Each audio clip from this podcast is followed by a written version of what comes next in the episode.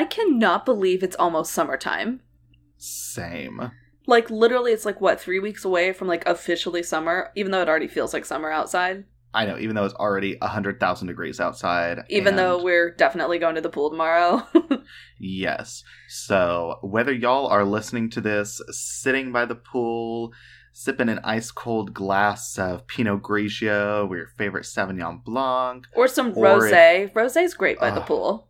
Yes, or if you are sitting in your burning ass car with black seats and your friends have always told you, hey, you should get one of those sunshades, and you're like, yeah, I don't need that. And now you're like, I think I'm getting actual burns On your from ass. sitting here. And yeah, I didn't get the model with cooled seats because I don't have $50,000 to spend. And you're sitting there burning to death. Do I roll down the windows to let the hot air out or will that let the hot air in? I don't know. Thank y'all. However, you're listening to us. As y'all could probably hear, my feelings about summer, I'm not a big fan. Clearly. I don't like the heat. I know. think it should never be above like 45 degrees outside. But you know what I am so much looking forward to? A lot of what you were just talking about, like pool Burning wine- to death in a car. No, no, no, before you got to the car part. okay. But like the pool with wine, with cookouts, like hanging out with Mhm. friends. I mean, literally, I'm just describing our day tomorrow. I'm really excited, as you can I tell. Same.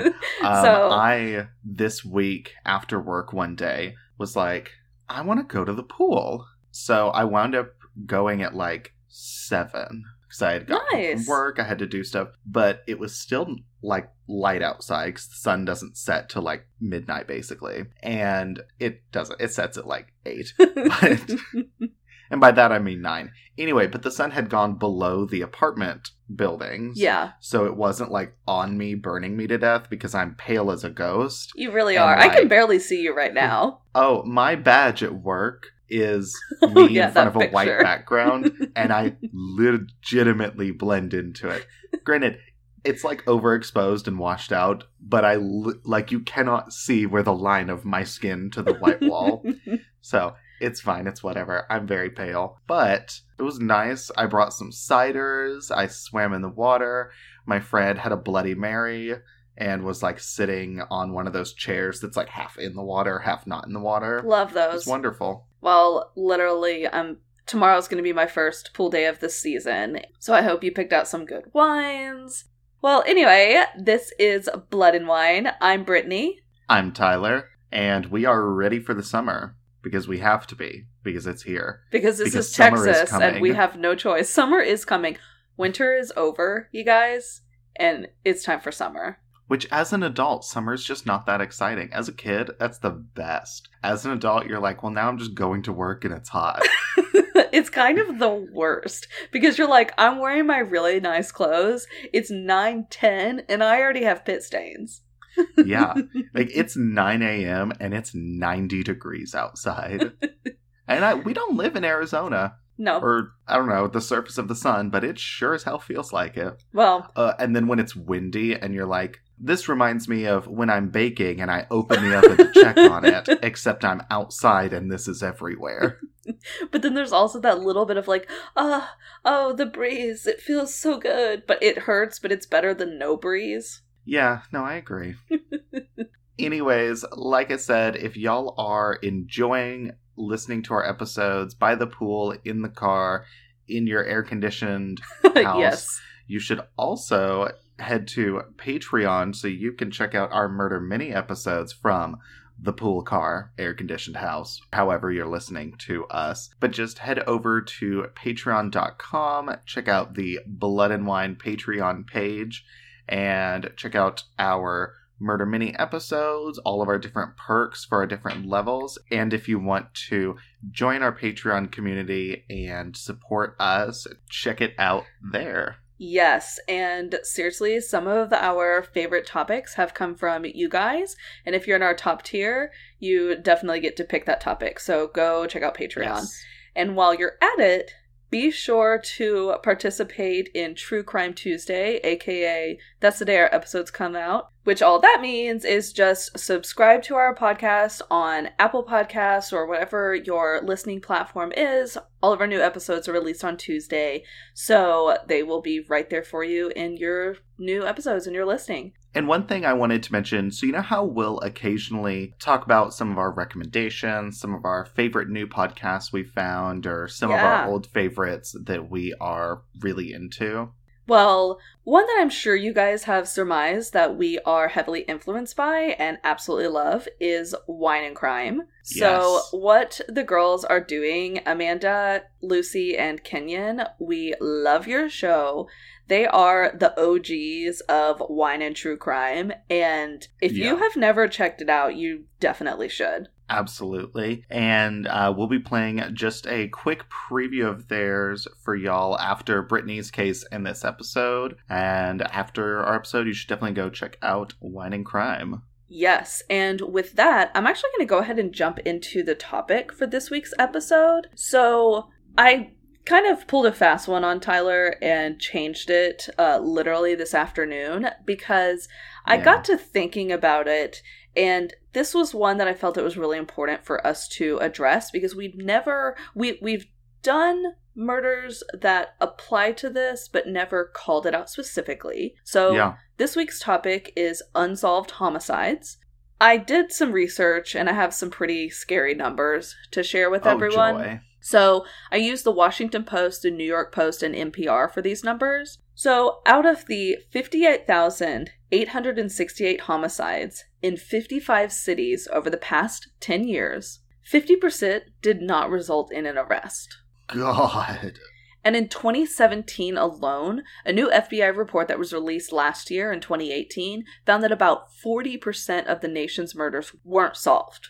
So, 60% of the murders reported in 2017 were cleared.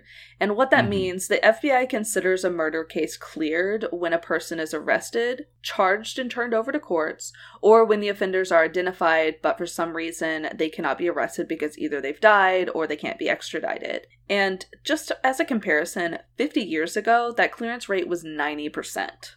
I will say, as shocking as that is and might lead you to think, like, oh my god, we are fucking up. Really, what scares me about that is our technology and stuff has increased so much that if the clearance rate is dropping that significantly, that leads me to think there are a lot of people who were convicted of murders that they did not do. And if it was Yeah. 50 years ago, I mean, that means either executed or they've probably died in prison at this point. Yeah, absolutely. Fucking horrifying. Yeah, and, and that leaves about 40% of the 15,000 murders reported nationwide, so about 6,000 of them in all, Hmm. unsolved. God, 6,000 a year just going unsolved. I know, and in the last decade, law enforcement success rate has been slipping. The high that we've had in the last de- decade was in 2009 when it was mm-hmm. 66.6%, which is a really eerie number. And it's also exactly two thirds. Yes. Meanwhile, at the same time, the country's murder rate has climbed over the same period. From 5 per every 100,000 people being murdered in 2009 to 5.4 in 2017. Damn, that is. That's like 10% almost. Yeah, so it's like success rates are going down, but murders are going up. And criminologists estimate that at least 200,000 murders have gone unsolved since the 1960s, which has left family and friends to just wonder and wait and have no idea what happened to their loved one. Fuck, that is the size of a good sized city 200,000 people. It's so many people. So Mm. that's why I felt it was so important for us to address this and to specifically do an episode where we're talking about these unsolved murders. Yeah, because I mean, as you mentioned, we've done quite a few like individual cases that have been unsolved, but having the numbers that you said be able to put it all in perspective is mind blowing. It really is. And there are some cases where I think a lot of the times we do cases that are solved because you get more information for the most part in those types of Yeah. cases. But there are definitely unsolved murders out there that there's a ton of information for, except for who did it. Like the Black Dahlia or Zodiac, Ex- even. Exactly. Exactly. Those are two of, I feel like, the most infamous murders ever. And a lot of it Mhm. is because they're unsolved and so well known. And there's Yeah. so much detailed information. But to follow that up, I'm going to go to a much lighter topic and talk about my wine. Yes. Because I promise you, I'm going to need this. I'm also really excited about this one. I picked the El Torano 2014 Monastrell. And Ooh, that bottle's gorgeous. it's so pretty. It has like a lot of blue flowers on it, and it is a Spanish wine. Um, I actually got this one at Whole Foods. I had never gone to Whole Foods before to get a wine, but they have so many different wines that I've never seen before. Um, and it was only twelve dollars, so I did not pay Whole Foods price. I still stayed within our price range. This wine, like I said, is from Spain, but first I want to talk about the grape varietal. So, Monastrell is the native Spanish name for the French Mourvèdre grape, but it's also known as the Mataro in Australia and California. Huh. So, this grape is a black skin variety and it's been grown in vineyards all around the Western Mediterranean for centuries, which is why it's in Spain and France. It's thought to have been originated in Spain and it's now basically grown everywhere in the Iberian Peninsula, southern France, California, and South Australia, which is why it has so many different names. And Mhm. like I talked about last week, a lot of the times a grape varietal will just go by something different in a different country because obviously different countries have different languages. But also, one thing you've got to think of is yes, it's being grown in different parts of the world. So a Spanish monastrell is going to taste a lot different than an Australian mataro. Now, it may not be too different from a French Mourvèdre because they're both, you know, on that Yeah. same Mediterranean coast. But again, the soils are different in all places.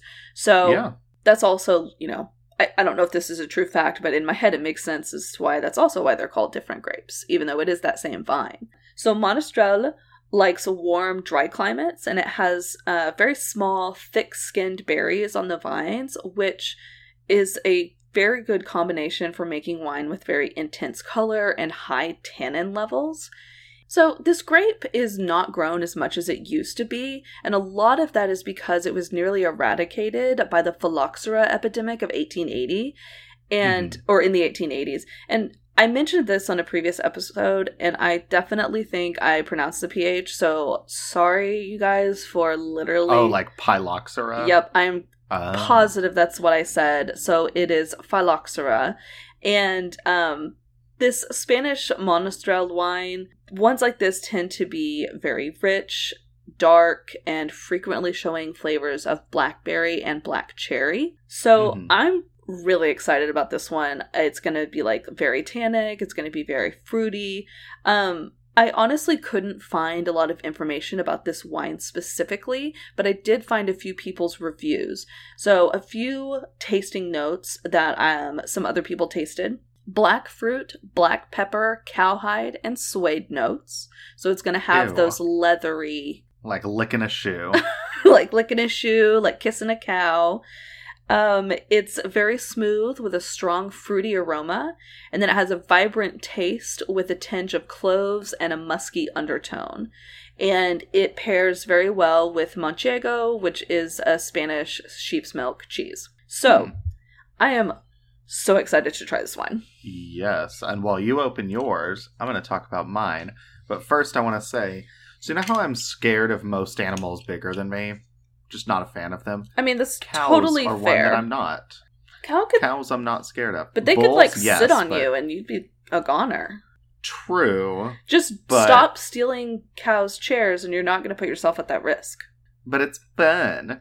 Um, no, but I like cows. They're fun and friendly, and I don't know. They just they make me think that their names would be Peggy, and they're just kind. Peggy, Sue, definitely Bessie. Yeah, Bessie's the mama, right. mama cow. she is. and She's kind. Anyways, my wine. Mmm, this smells really good.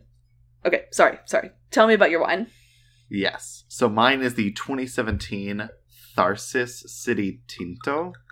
And just look at this artwork that is on this bottle. Oh my god! I ooh, you have to keep that one. Oh, I know.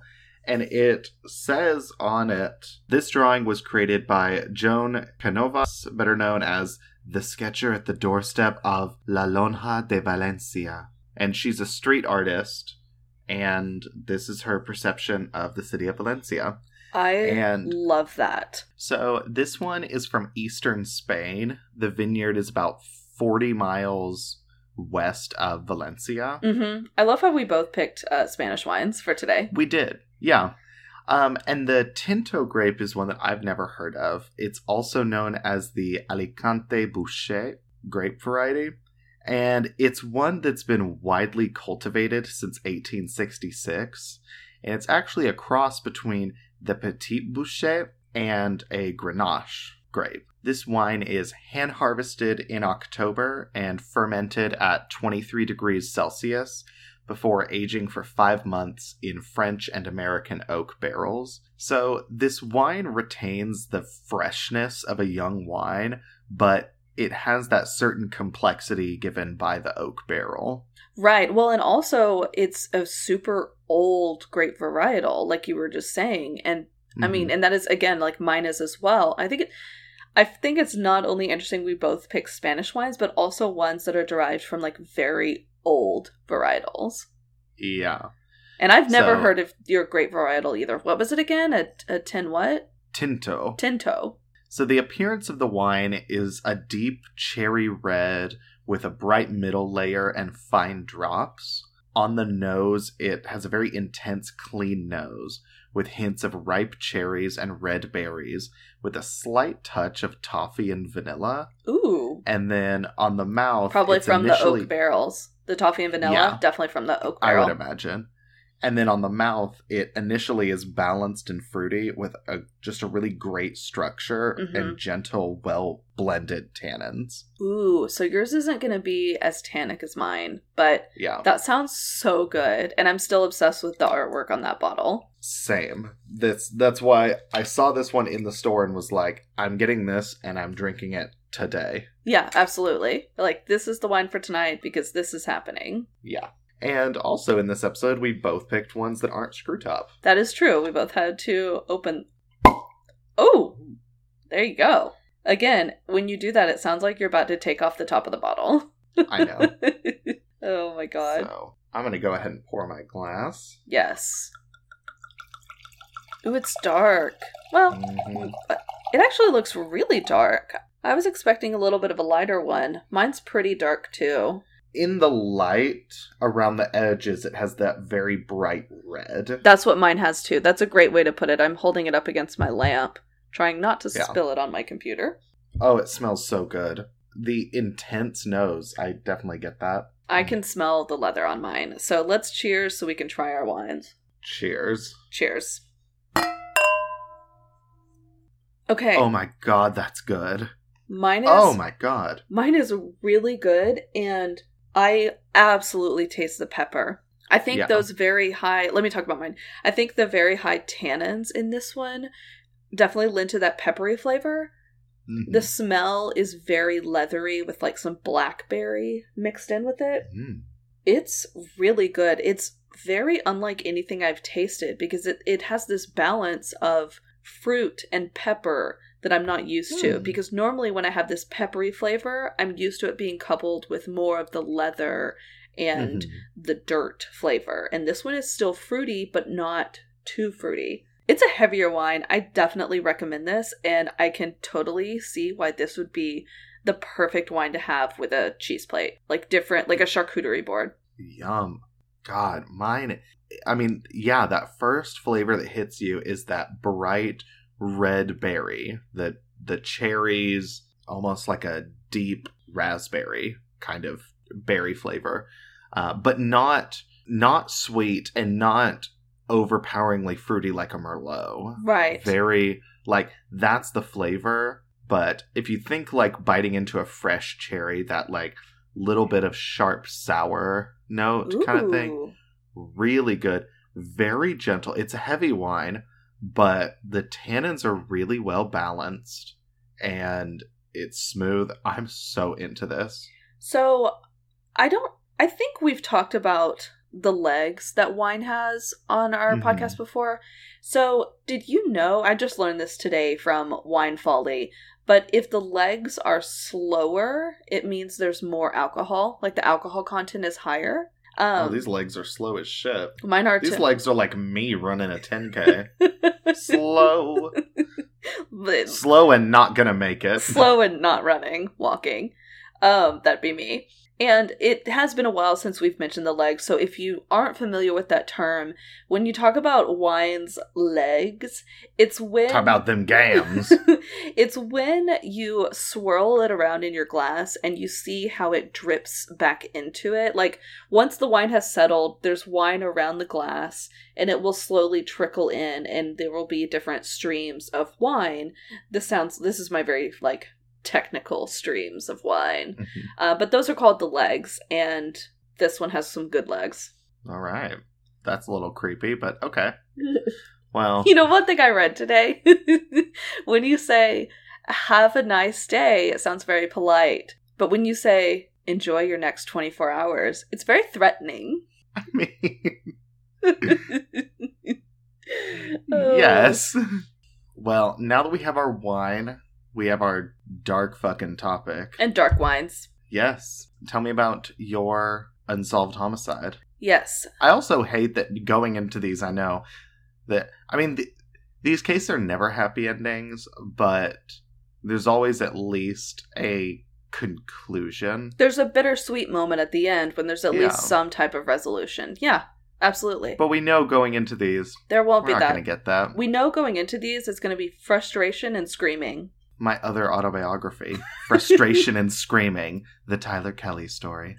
frustration and screaming. The follow-up novel uh from Six Six degrees from, or six degrees from screaming. Yeah. Oh my god. So every single one is something screaming. And then the last one is How I Lost My Voice.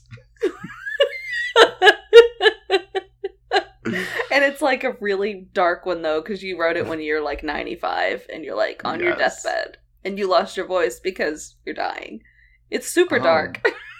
God, I was thinking like it would be dark in a non-literal way. Like I lost my voice, like from screaming. I'm not able to like speak for myself. I'm not Oh. able to like get my perspective out there. Like I was thinking it that kind of dark thing, not literally I'm dying and my throat is like I don't know, gone. No, no, no. Um, you went. I I will argue darker. I was saying like you can't scream anymore because you're dead, not because you're like you know like you you don't talk anymore because you're dead. Anyway, Yeah. um, I forgot the name Anyways. of mine. We came up with a fantastic one, and I don't remember it, so Me I'm screwed.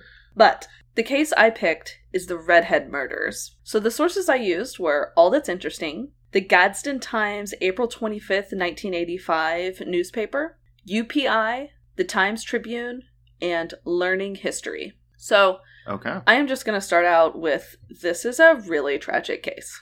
Joy. So take some. I'm going to take a sip before I dive in. So the Redhead Murders is the name given to the six to eleven unsolved murders of redheaded women along major highways in the United States in the 1980s. Oh fuck. These victims oftentimes were sex workers or hitchhikers, and many of them were never identified due to the inability to find a family to verify their identities. They lived Yeah. transient lives and a lot of the times had, you know, stepped away from their families, and so they were already gone to their families, so there was no concern. They didn't they didn't even know to know something had happened. which is to me so heartbreaking because I feel like people that I don't want to say don't have anyone looking for them, but don't have anyone to know to look for them because they've been missing are so often targeted themselves. Absolutely. It reminds me of like John Wayne Gacy and how a lot of the young men he targeted were yeah. themselves runaways or outcasts or people that Mhm. were already missing and so they're not being looked for as you know a possible murder suspect it's a runaway child or something Right. It's more like missing, but like not missing, missing, but like missing because they ran Yeah. away and they haven't been located. And yeah and when especially when you're an adult you are fully free to cut ties with your family and friends and leave like it's absolutely that's not a criminal thing so it's not like no. you know if if you disappear because you clearly left then you know it can be hard for police officers to be able to put in the resources because they're not looking at it as you know possible homicide or something with possible violent um, a violent outcome. I, I mean, in some cases, it's not even considered a missing person. Of course. Yeah. And that's is- it's tragic. It's so tragic. But at the same time, we do have that freedom as adults to do whatever we want, go wherever we want, and we don't have to tell anyone about it either. Yeah. The first victim is known as the Wetzel County Redhead. It was attributed to this unknown killer at a later date. She was an unidentified white woman whose body was found naked alongside Route 250 near Littleton in Wetzel County, West Virginia, on February 13th, 1983. A couple, an older couple, was walking and reported that they saw something that they thought was a mannequin before they realized it was a human corpse. It appeared that the body had been placed there recently because there was snow on the ground, but there wasn't any snow on the body. And then there were Mhm. also tire tracks and footprints to indicate that she died at a different area and then was just placed in this location where she was found Yeah. and it was presumed that she had been dead for about two days. Her cause of death is not entirely known, but it's likely that she was suffocated. In many of these redhead murders that you'll come to later see, her hair was not truly red, but it was more of a dark auburn color. And Mhm. she was a little bit older than a lot of the future victims. She was between 35 and 45. There was one person of interest that emerged from the case after residents reported seeing a white man, about 5'6, near the site where the body was found. However, he was never identified. About a year later, on September 16th, 1984, another woman, who was identified as 28 year old Lisa Nichols, was found strangled to death along Interstate 40 near West Memphis, Arkansas. And this Wow. So West Virginia to Arkansas, that's A- a pretty big jump. Yes, it, it absolutely is. And Lisa was a resident of West Virginia, and authorities Oh. were not able to come into contact with family members for some time. And it just indicated that she was estranged from them, and this resulted in her remaining unidentified for nearly a year. Oh God. So she was eventually identified in June 1985, and she had strawberry blonde hair. So again, not true like red red. She had strawberry blonde, and she was picked up most likely when she was hitchhiking before she was murdered. Her body was found wearing only a sweater, and this follows the future pattern you will see of victims being found mostly nude. On January 1st, 1985, a body was found at the roadside near Jellicoe, Tennessee, in Campbell County on Interstate 75, and she was known as the Campbell County Jane Doe. Although her murder did occur about three days before she was found, presumably on like December 30th, she was already in a really advanced state of decomposition, and she had short red hair Really? and was presumed to be about between 17 and 30. Hmm. Yeah, it didn't say why her decomp had seemed Yeah. to be quick because it was cold. Yeah, I mean it's December, January in Tennessee.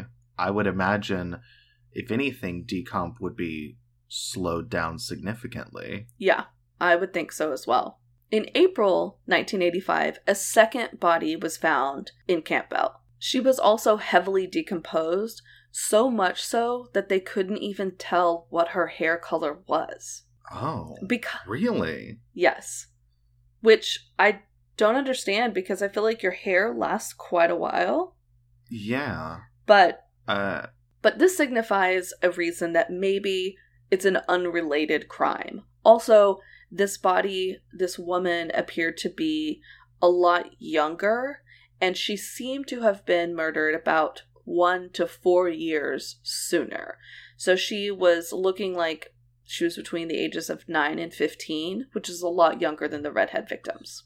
Her cause of death is unknown, as her remains were partial. I think there were only about 32 bones found, one being her skull, but it's uh-huh. still maybe a homicide. I guess if someone has been decomposing to a point where like their skin is sloughing off, Maybe their and hair like does too. you just, I mean, well, yeah, I mean their hair Like the would go where their scalp goes. yeah, you know, obviously, if there's only 32 bones found, she was moved So it might be that when she was moved, her skull was picked up, but not the remains of her scalp and hair. That's a good point. That could be part of what's going on. But I I didn't even think about the fact like skin slippage and all of that, but yeah. So later that year, in March 1985, police received what they believe would be their first major break in the case. Okay. On March 6th, a red-headed woman named Linda Shackle reported to police that 37-year-old trucker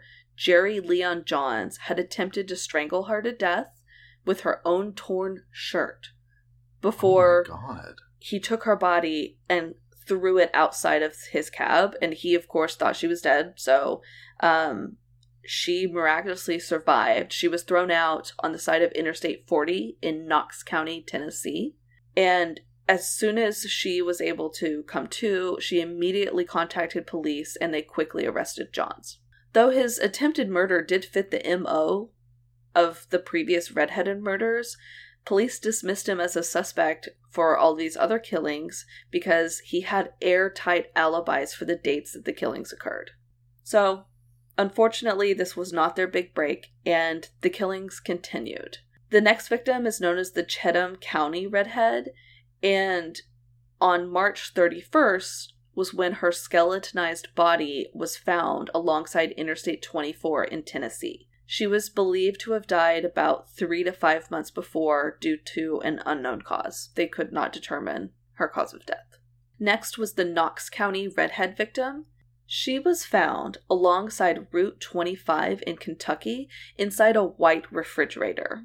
Oh, fuck. She had long red hair, and like many of the other victims, she had been suffocated to death. She was an unknown female estimated to be between the ages of 25 and 35, and she was nude except for two different necklaces that she was wearing. One was a heart pendant, and the other an eagle pendant. Witnesses later reported seeing the unknown female the day prior at a truck stop in Corbin.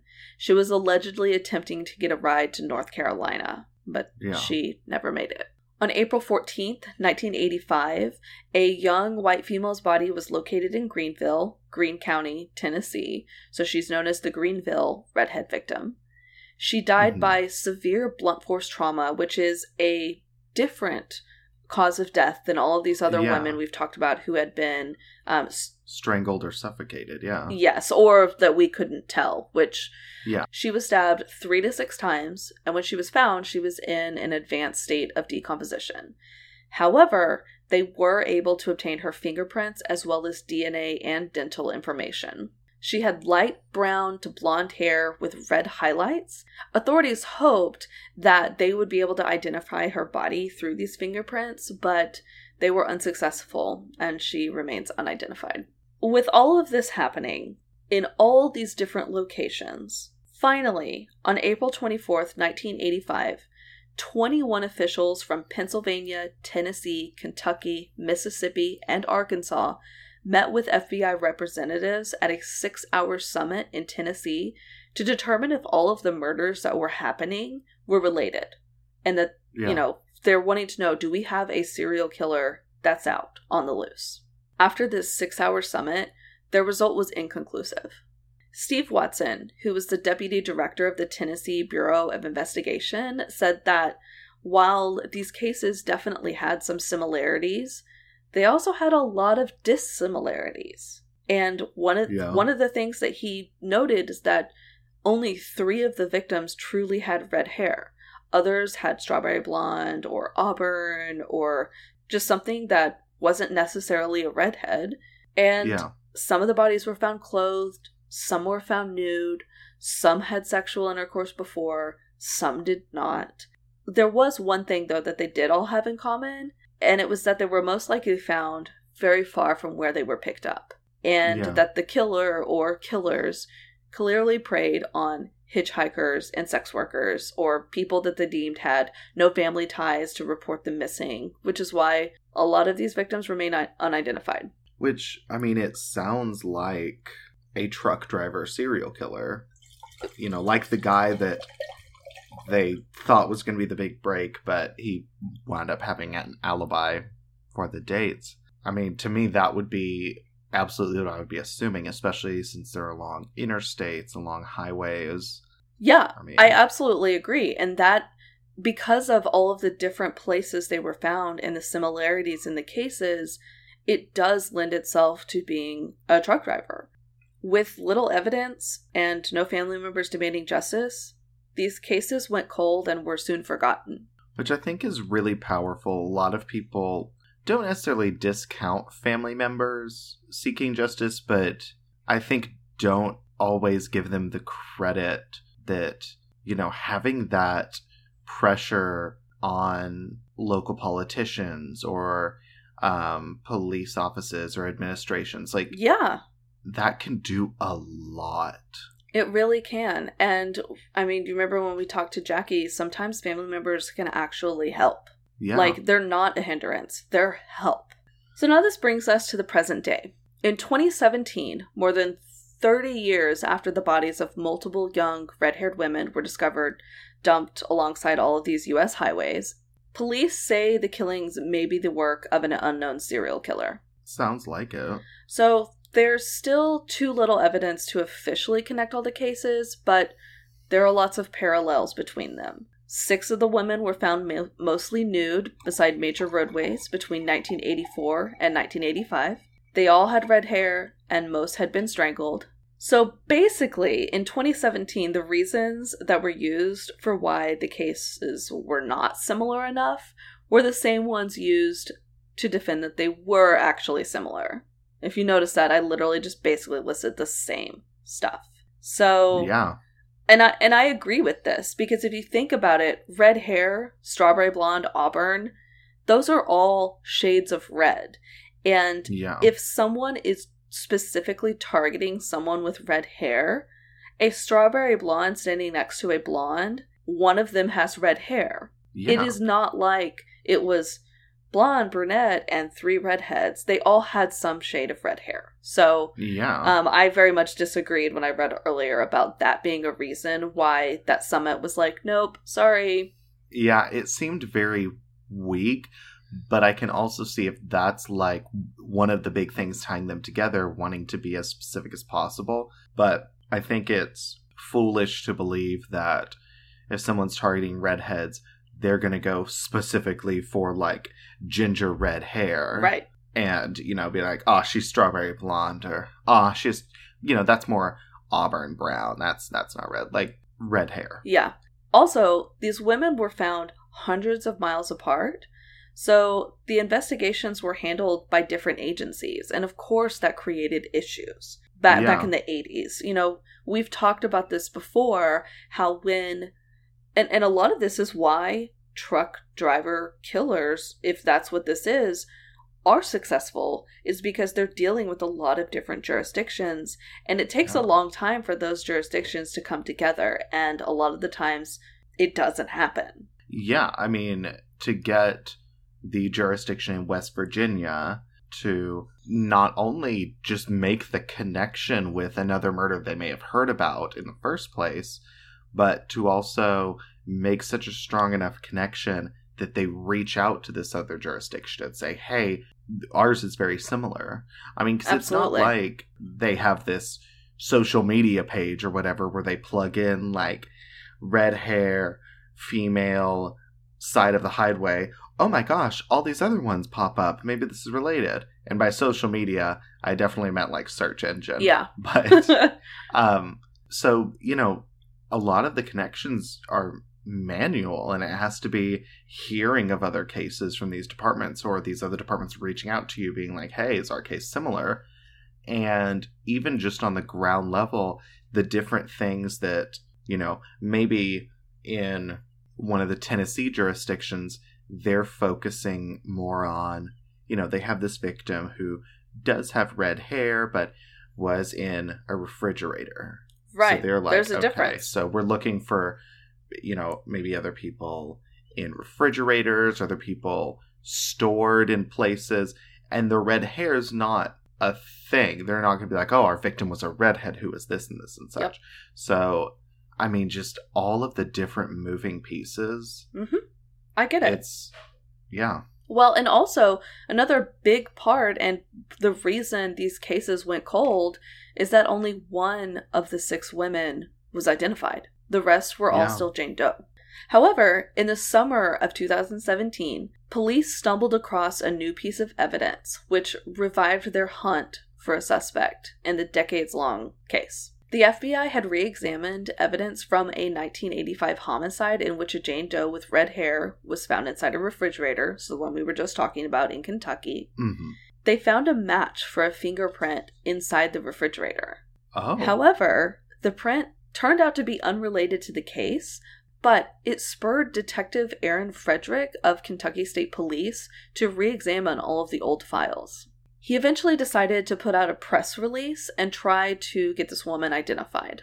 This release went out in July 2017, and the following October, a woman from North Carolina called saying she thought the woman could be her mother, Epsy Reyna Black Pilgrim they met up with her, they got DNA, and they submitted it off. And while they were waiting for results, more was happening in the redhead murder case.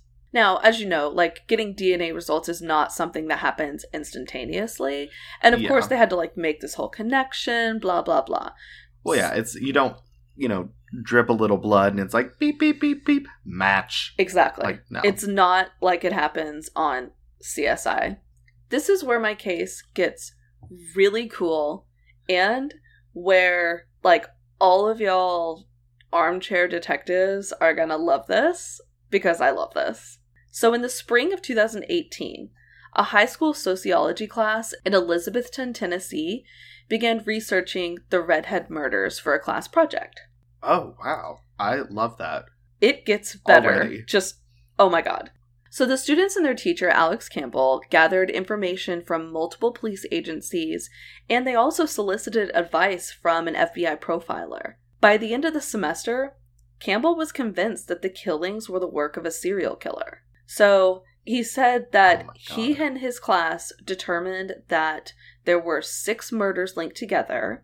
One of his defense, and while this is not like forensic whatever, but it's a great point is that it's ridiculous to assume that six different killers in the same area at the same time killing in the same way for the same reason. Like you cannot assume there are six different killers. I will say, side note, can we just give a quick cheers for all of the awesome teachers out there? How many of his students do you think are going to go on to become forensic scientists or just have this passion for solving crimes and science? Like, I'm to I'm to give a cheers for him. Uh definitely. Cheers.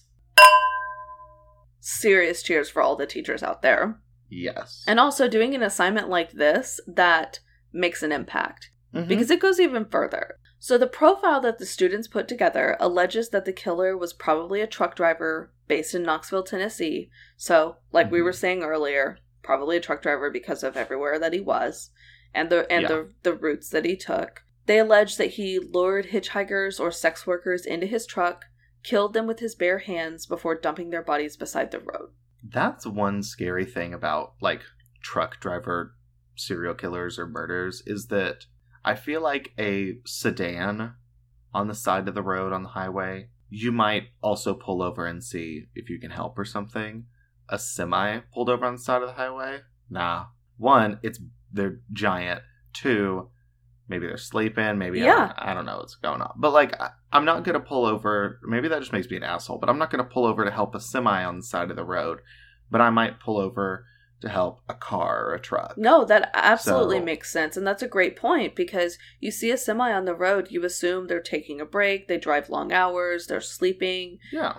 You don't assume something's wrong, mostly ever, Yeah. unless there's like smoke coming out of the engine. Like, so it could literally be like daytime or, I mean, they're interstates. So even if it's middle of the night, there's a lot of traffic going by, but that's not suspicious and that's not something that anyone driving by is going to remember. Right. Seeing a semi there. Well, and when you look at a semi, you know, they've got like the the cab area and there's like Mhm. behind the driver's seat like generally like a bed, like an an area where they actually do sleep. And so there's actually a space for them to not be in the windows Oh, to yeah. be doing things like this. So the students ended up sending their eight page profile to each agency that was investigating the killings, and this included Detective Frederick, who at this time was still waiting for the DNA results for his victim. He immediately recognized that the children's analysis could be right. So, a few months after the students released their findings, investigators with the Tennessee Bureau of Investigation came across a blog post about a red haired woman missing from Indiana. Reading the description, this woman matched one of the Jane Does that was found 30 years prior on Interstate 75 in Tennessee. Fingerprints confirmed the woman was 21 year old Tina Farmer. So we now have another identified victim. Yeah. And just a month later, in the fall of 2018, the DNA results came back from Jane Doe, who was found in the refrigerator, and she was a match for Epsie Pilgrim. Knowing the identity enabled the Kentucky police to reopen the decades old investigation, and this is the one that Detective Frederick was working on. He now knows that Pilgrim was last seen in the middle of the night at a truck stop in Kentucky seeking a ride to North Carolina, and a witness remembers someone calling across the CB radio offering her a ride. So someone heard the voice of the killer. Of the killer. Oh my god. And Detective Frederick has also said that the students are likely correct that the killer was a truck driver who went everywhere. Yeah. So, what's really cool is in the article I found, I was actually able to read the students' paper, and literally, these kids are a bunch of future FBI profilers. It was phenomenal. The way it was structured is they would describe like each characteristic and then give their rationale that backed up why they determined that. And it was all Mm. things like sex, height, weight, age, job, residence, his relationship status, medical history, home life, his IQ. So it's literally like It would say, like, Jesus. Male and then have like a paragraph as to why they think it was a male. It would say height, why, and it was so well thought out that like it, it was phenomenal. I'm absolutely going to send you this link because I know you will Oh my- really enjoy it. yes. it. But Oh my god. I hope all those students got instant internships for the FBI if they want them. literally though, like I just reading through this. Now, granted, it's not like I've read an actual FBI profile report, but I've read Mindhunter, and so the Yeah. way these students wrote it is very much in that same fashion. But they determined that the killer was a white man born between 1936 and 1962, that he was between 5'9 and 6'2, weighed between 180 and 270, and that he was a commercial truck driver frequently commuting near the Knoxville, Tennessee area on Interstate 40. So, while it's still unsure that all or any of these killings are related, this series of horrifying murders of young women absolutely shocked the nation who was just coming to grips with the existence of modern serial killers in the 80s. I mean, after the Yeah. 70s happened, it was like we've talked about like this shock and and the 80s that is still reverberating everywhere. And Absolutely. and today, the case is obviously still very open, and police are currently following leads. And now, this killer is known as the Bible Belt Strangler. This was the moniker that the students of Campbell's class gave him. And the reason for this is because the murders that are believed to be related have occurred in Tennessee, Arkansas, Kentucky, Mississippi, Pennsylvania, and West Virginia. So, a big portion Belt. of the Bible Yeah. Belt. And Pennsylvania. I know, which is like this outlier. Also, West Virginia, I guess that's part of the Bible Belt. It's kind of the the Well, east I mean, side, I maybe. feel like because a good chunk of the Bible Belt is also the Appalachian region, you know, that similar culture can go up into West Virginia, Pennsylvania. I don't It know. makes sense. Maybe I'm just shooting shit. no, Shooting shit, is that a phrase? I don't know. it is. So that is the case of the redhead murders, Okay. and it's horrifying. And I will say the one like very good part about this is that they're actively working on it, and that in the last few years, this so much has been th- yeah this this case and these cases have come back to the forefront because of Yeah. just things happening and also this class doing it as a project like literally Well, and just the fact that a high school class was able to contribute so much. Oh, yeah. Incredible. Well, and the fact that the paper that they wrote actually caught Detective Frederick's attention and that he was like, oh shit, this is not just a class that is putting together a fun, like, project. This is a class that did their research, talked to actual agents and FBI. They've put together a solid profile that I need to take seriously. Yeah, this is not a class of kids. This is a class of 16 year old future forensic scientists. Yep. So, for all of y'all out there who are super into true crime and like y'all on those like Reddit threads and like all this information that y'all dig up, that's actually contributing to things nowadays. Well, and web sleuths can definitely help. And, you know, as long Yeah. as your intentions are good and your intentions are justice, then, I mean, hey, be a part of those conversations because you never know if this thought that you have is what's going to lead to a piece of evidence being found and a case being solved. Like, it's just, Mhm. let's use our brains together. That's literally Yeah, what we should do. So, absolutely. anyway, that was my really, really crazy case. Well, before we jump into mine, here is our quick preview for Wine and Crime podcast. Yes.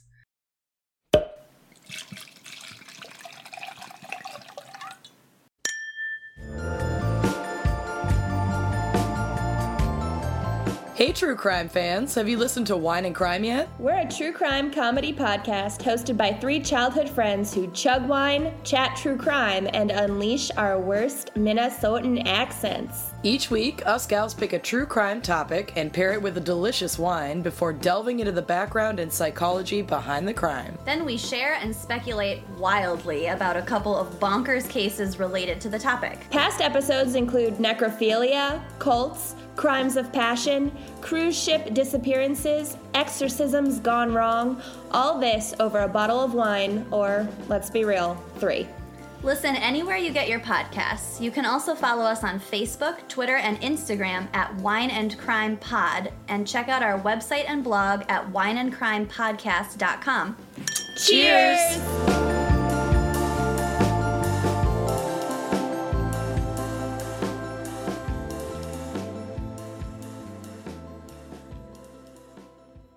So, the case I picked for today's episode is the case of the Dardeen family murders. And the sources that I used were Wikipedia, The Lineup, and the Northwest Herald. So, on November 18th of 1987, Keith Dardeen, who he'd been a pretty reliable worker at the treatment plant he worked at, he didn't show up for his shift. That's never a good sign. and he hadn't called to inform his boss that he'd be unable to come in and Yeah. when his boss called the house the calls just went unanswered all day. So his supervisor called both of his parents who were divorced but they both lived near the area and neither of them knew what had happened to their son. Don dardeen who is keith's father called the jefferson county sheriff's office and agreed to drive down to ina illinois with the house key to meet deputies at the home of his son and daughter-in-law. Yeah. once inside, they found the bodies of 30 year old Elaine Dardeen, who is Keith's wife, their son, three year old Peter, Oh. and a newborn girl, all tucked into the same bed.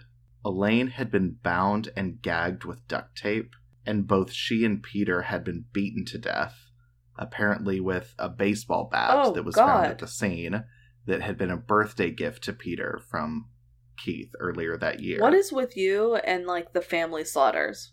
I don't know. I mean, I only did one, and I almost like specifically avoid family slaughters. I don't know. I found this one and was like, this is my case. Oh, I get it. When it feels right, it feels like it should be the one. Yeah. So Elaine, who was seven months pregnant at the time. Oh my god, she had a had been- newborn and was pregnant. She'd been beaten so severely that she'd gone into labor and delivered a girl who soon met with the same fate as her brother and mother and was beaten to death with the baseball bat. Oh my god, that was the newborn. Like actually, a new. Yeah. Oh my god.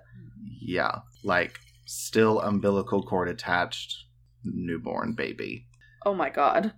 The area had even been cleaned up, which indicated that whoever did this had been in no hurry to vacate the crime scene. That's always like And- really creepy when they stick around. And Keith and his car were nowhere to be found. Oh, Keith wasn't in the bed too. He wasn't there. It was just the three of them. So Keith, who is a native of Mount Carmel, had bought the trailer they lived in in 1986 after completing his job training. And Elaine, who is from Albion, which was a town a little bit closer to Ina where they lived, moved in to the trailer with her two year old son at the time, Peter. They rented the land that it sat on from a nearby farmer couple, and while Keith worked at the treatment plant, Elaine found a job at an office supply store in Mount Vernon. Okay.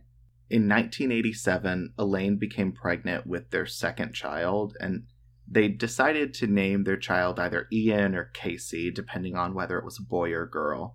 And, you know, this pending addition to their family led them to strongly consider moving. And by late in the year, they'd put the, their mobile home up for sale. hmm So they were like, we're growing, We need more space. we needed more space.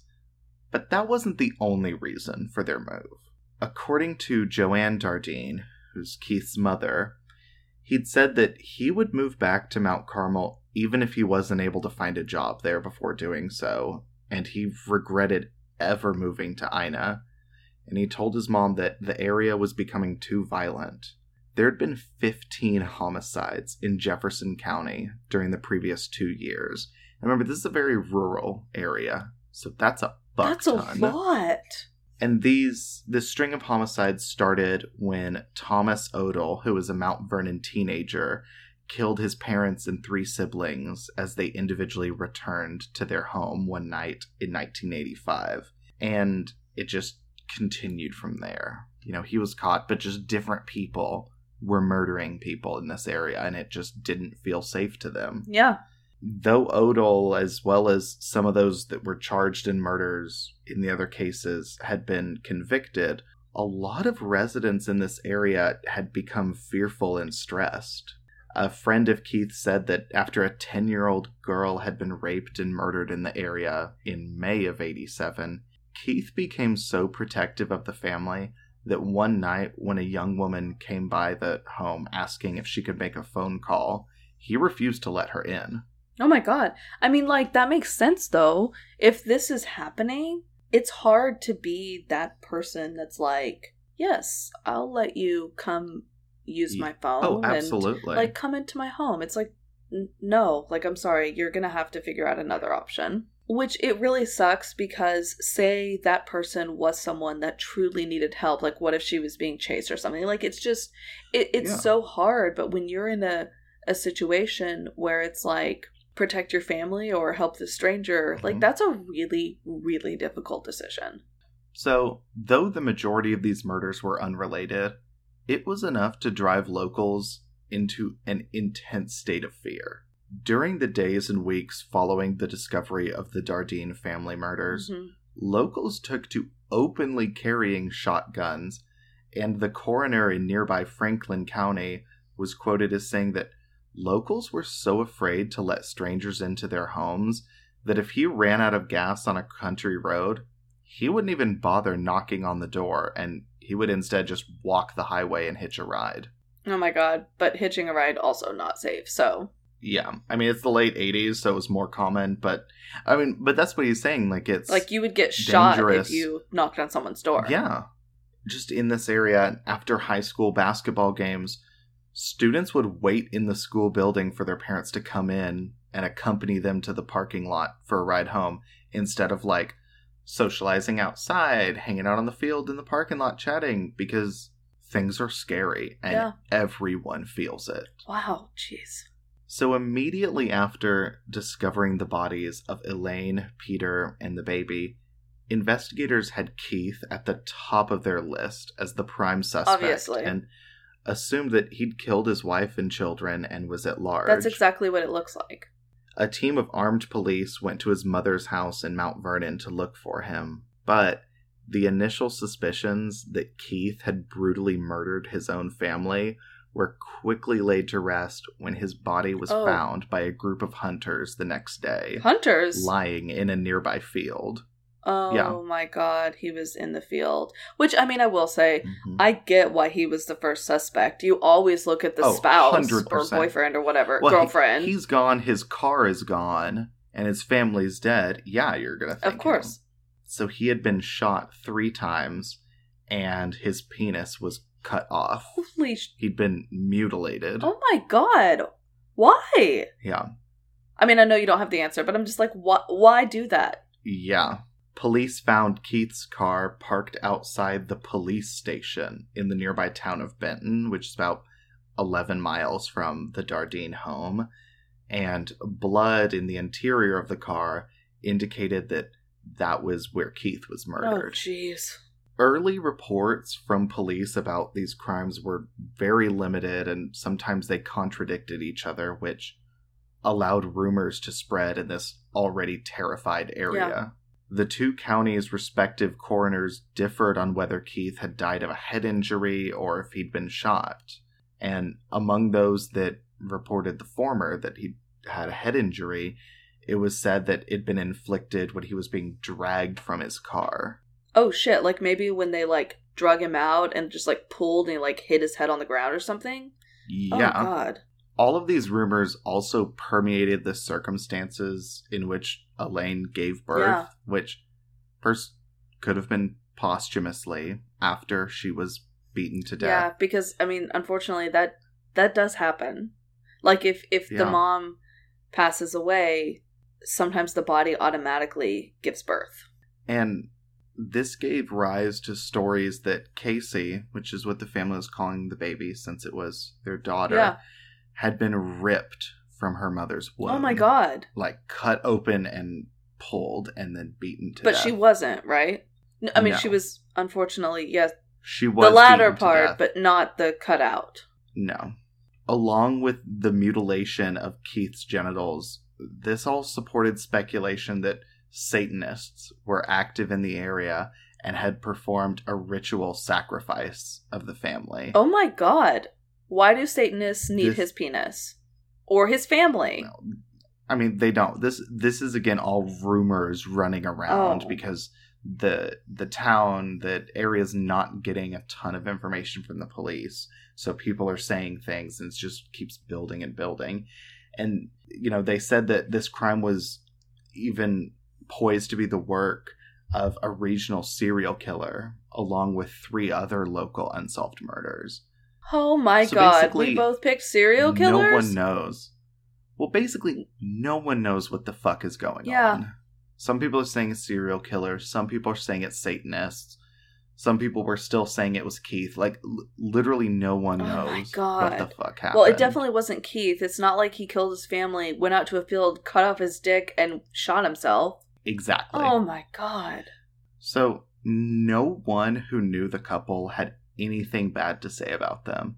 A small quantity of marijuana was found in the trailer, but not even enough to suggest they were involved in dealing or, you know, this could have been a drug related crime. And police also thought that the weed might have even just been inadvertently left behind by the killer Possibly. or killers. Yeah. And autopsies found no drugs or alcohol in any of the victims. The coroners also put the time of death for all of the Dardeens within an hour of each other. Mm.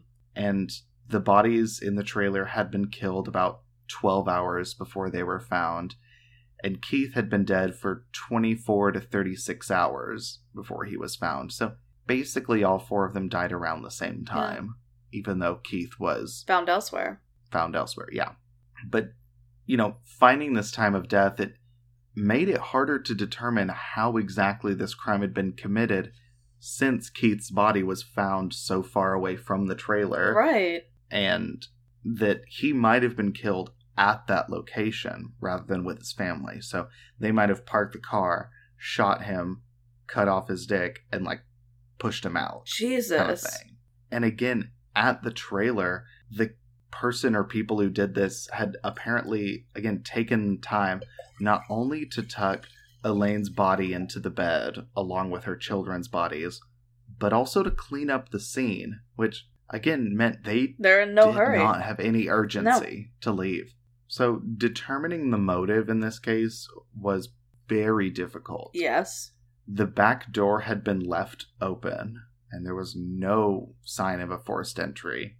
A VCR and a portable camera were in plain sight in the living room, and elsewhere in the house were was cash and jewelry and just other things that argued against robbery as being being the Oh, motive. yeah, exactly. That's what I was going to say. Like, clearly, robbery was not why they were there. And Elaine had also not been raped or sexually assaulted, so that wasn't a motive either. Yeah. Police found no evidence of any extramarital affairs involving Keith or Elaine that might have motivated someone into a jealous rage. And a stack of papers with sports scores was found in the house, and that did lead police to wonder whether Keith might have incurred gambling debts and been involved in that. oh, but yeah. his mom, Joanne, told police that her son was so frugal that he would raise money for Peter's college fund by reselling 50 cent cans of soda at work for a small profit. Like, he was not the kind of person to gamble. He was not doing any gambling. If he is like, I'm going to take this can of Coke that I bought for 50 cents and sell it for a dollar. Like, no. yeah, no. And also because, just- like, if he needed money for gambling, that is not how he would go about it. but also the image of a dad being like, "Hey, who wants to buy sodas?" to the guys at the plant raising money for my kids' college. I don't know. That just fucking breaks my heart. This whole case is breaking my heart. But that, Yeah, oh my god. He It was just- just like it's this little wholesome. details like that that are so real. I know. He was just like this super wholesome family guy who wanted the best for his family and was trying to protect them and even told his mom that he wanted to move because of everything that was Yeah. happening and then it fucking happened to his family. Local police agencies joined forces with the Illinois State Police to investigate the crime, but in spite of a massive investigation involving 30 detectives dedicating full time work to the case and interviewing more than 100 people, but the police were not able to determine a motive for the killings, let alone find any likely suspect. Yeah. As time passed and the case grew colder and colder, Joanne, Keith's mother, continued to pressure authorities to try and solve the murders of her son and his family. This is like we were She- saying in my case. How, Yes, how important, important the family families- is. Yes. yes. Wow, literally we just echoed one another, but yes. She gathered more than 3,000 signatures in an attempt to get the Oprah Winfrey Show to do a segment on the oh, murders. Oh, wow. But it was deemed too graphic for daytime television. Oh god. Similarly, I feel like Oprah would do it now. Maybe. But similarly, America's Most Wanted initially passed on the case, but they later did a segment in 1998, but it produced no new leads. Damn it. It wasn't until the year 2000 that some new light was shed on this murder of the Dardeen family. So that year, a serial killer named Tommy Lynn Sells, who had been arrested for cutting the throats of two girls near Del Rio, oh, Texas, God. began confessing to other murders that he claimed to have committed over the years. And one of those killings that he claimed responsibility for was the murder of the Dardeen family. So in the mid 1980s, Sells was living primarily in the St. Louis area, which is roughly about 90 miles northwest of Jefferson County. Yeah. And he was making money working at traveling carnivals and fairs and through theft. Oh, yeah. And for his theft, he would often hitch rides with truckers or hop on freight trains without any destination in mind. And it was through these modes of transportation that he became familiar with the Ina area. And on one trip through Jefferson County in November of 87, he claimed to have met Keith at a truck stop near Mount Vernon. Or, in a different retelling, he said he met him at a local pool hall. But in both versions of the story, he says that Keith invited him home for dinner, and after the meal, Sells was planning to move on, but Keith allegedly triggered his anger by sexually propositioning him, and in one account, to have a threesome with Elaine. Oh So after this, he goes into the gay rage, gay panic fucking thing no, that's not real. no. I think he's full of he's- shit. I absolutely agree. He says he forced Keith at gunpoint to drive to where his body was found, killed and mutilated him, and then returned to the trailer to kill Elaine and Peter, who were witnesses. To And- the gay rage, like really? Yeah, yeah. And although at, he said it was at the time a result of this uncontrollable rage at Keith's alleged sexual offer that set him off, he said, I was just so pissed off that I took it to the maximum limit. Rage don't have a stop button. Oh, which fuck this fuck guy. Off, dude. And he implied that it explained why he had killed the infant that Elaine had delivered during the crime as well, because he was just because rage don't stop. Fuck you, dude. In a third version of the story, Sells dispensed with the encounter with Keith and the sexual proposition entirely. And on this account, he said he got off a freight train he'd hopped near Ina, and when he saw the Dardeen trailer and its for sale sign, he saw an opportunity for killing. Oh my god, because And they af- wanted to move, so they would people would just think, "Oh, they moved." that or he's like oh this gives me a reason to just walk up to the place.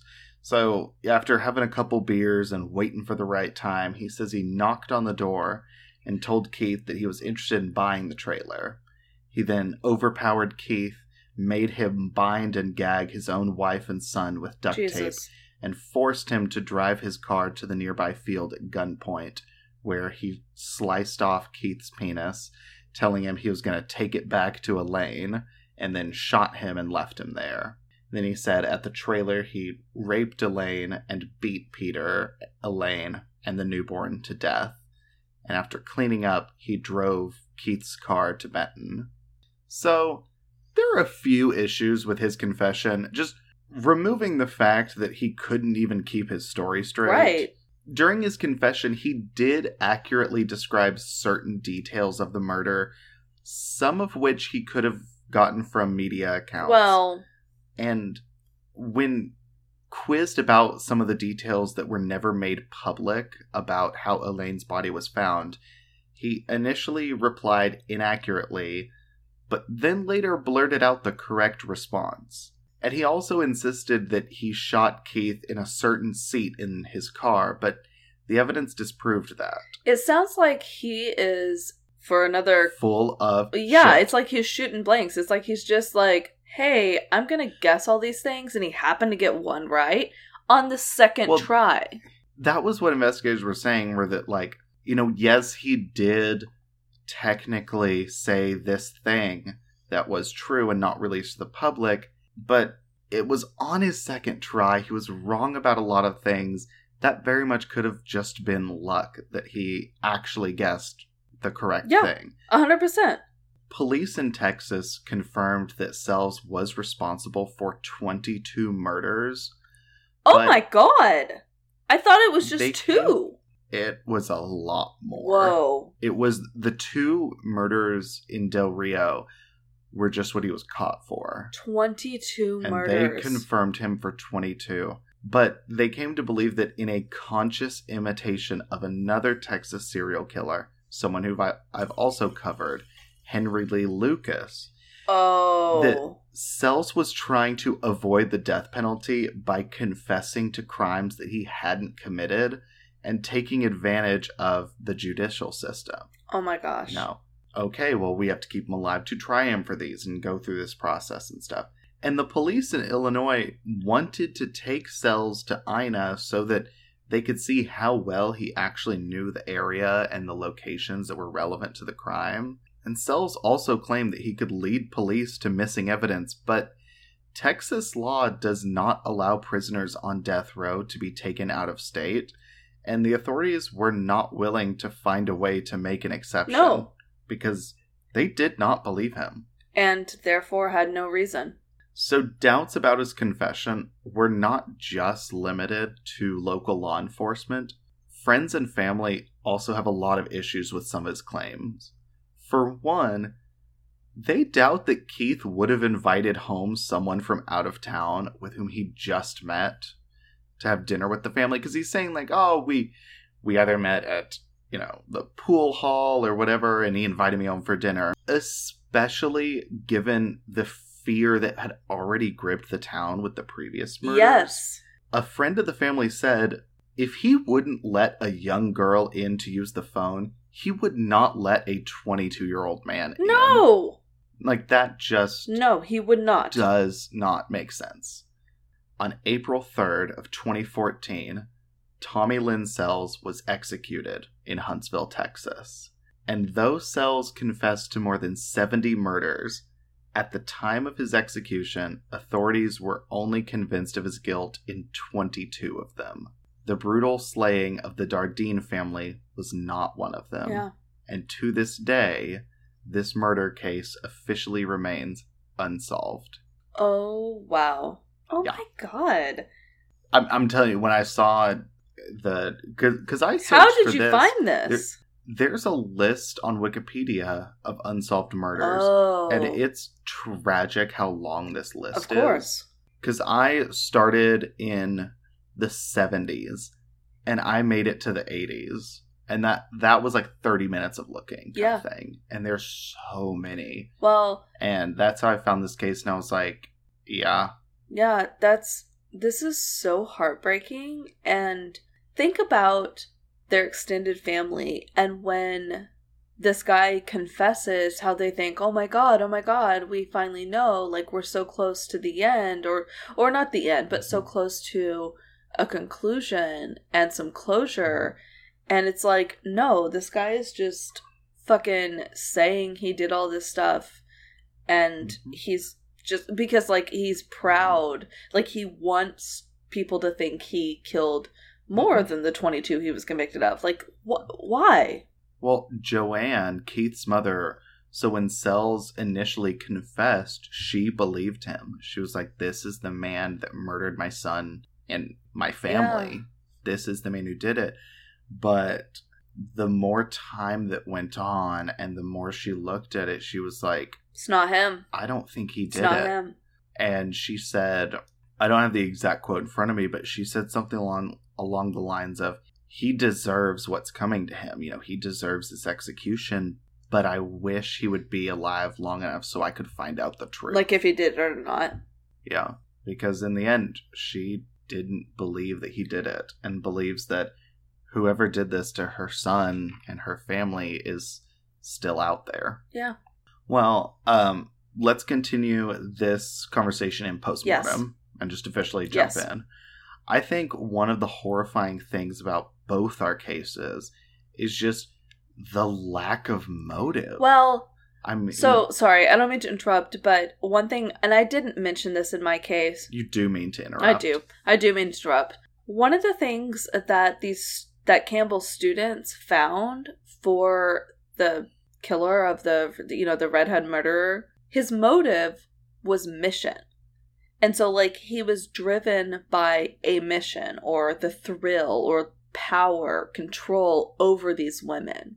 And they have like this really really long defense as to why like that was the motive. Mhm. And a- again, like obviously this person has never been caught, but they at least Yeah. tried to frame a motive around him. But I get what you're saying. How, as far as like a Like, true not- defined Or I guess motive, a clear. no, no, yeah, no, it's not there. not, it's like just know, cause. robbery or sexual assault or anything like that. It's just murder, and I yeah, I think, and not that anything would be easier, but I feel like knowing why? a why, even if it's not a good enough answer, but having something as to why this Yes. happened, gambling debts or a robbery gone wrong or something would give you something to grasp on. Yes. But we don't have that here. No, we have absolutely nothing. Like, we don't know why these unspoken killers did what they did. We don't know if they did it to even more people than the ones that we've talked about. Yeah. Like we we don't know. And I th- I think that's such a big part of when you have a murder Yeah. case that does have an identified killer, someone who did it, you can get the motive from Yeah. them. And even if their motive is I like to kill or some you have something concrete that you can grasp onto why and I'm sure most of the time it's never enough. It's you know, okay, but why them? Why my family? Why these people? right. And there's never a good answer because it's fucked up. It's It murder. does. But I I don't know. The both our cases were fucking heartbreaking. They were, which I mean unfortunately very much comes with this topic. Yeah. So Yeah. I think that my case, especially while your case had very cool things like the fucking class getting together and producing this report that's not only like, oh, it's a good report, it's like a, oh shit, the police are using this. Like, these students moved this case along. This group of 30, 16 year olds were instrumental in pushing this case forward. That's incredible. I think if we're looking at the intensity of the case, Elaine being beaten to death so badly that she went into premature labor and her child being beaten to death in front of her, I think mine was the more intense one. mine definitely had a larger volume of victims. Yeah, it And- did. It definitely did. The brutality of the crimes towards all of them is not completely known because not only is the killer unknown, but also half the victims are still unknown. And and that the evidence that was surrounding them because of their bodies being so decomposed, you can't determine exactly what happened. So there's a lot more mystery True. involved in mine. And so That's like I will say yours is absolutely horrific, but mine leaves like a lot of questions as to even what happened.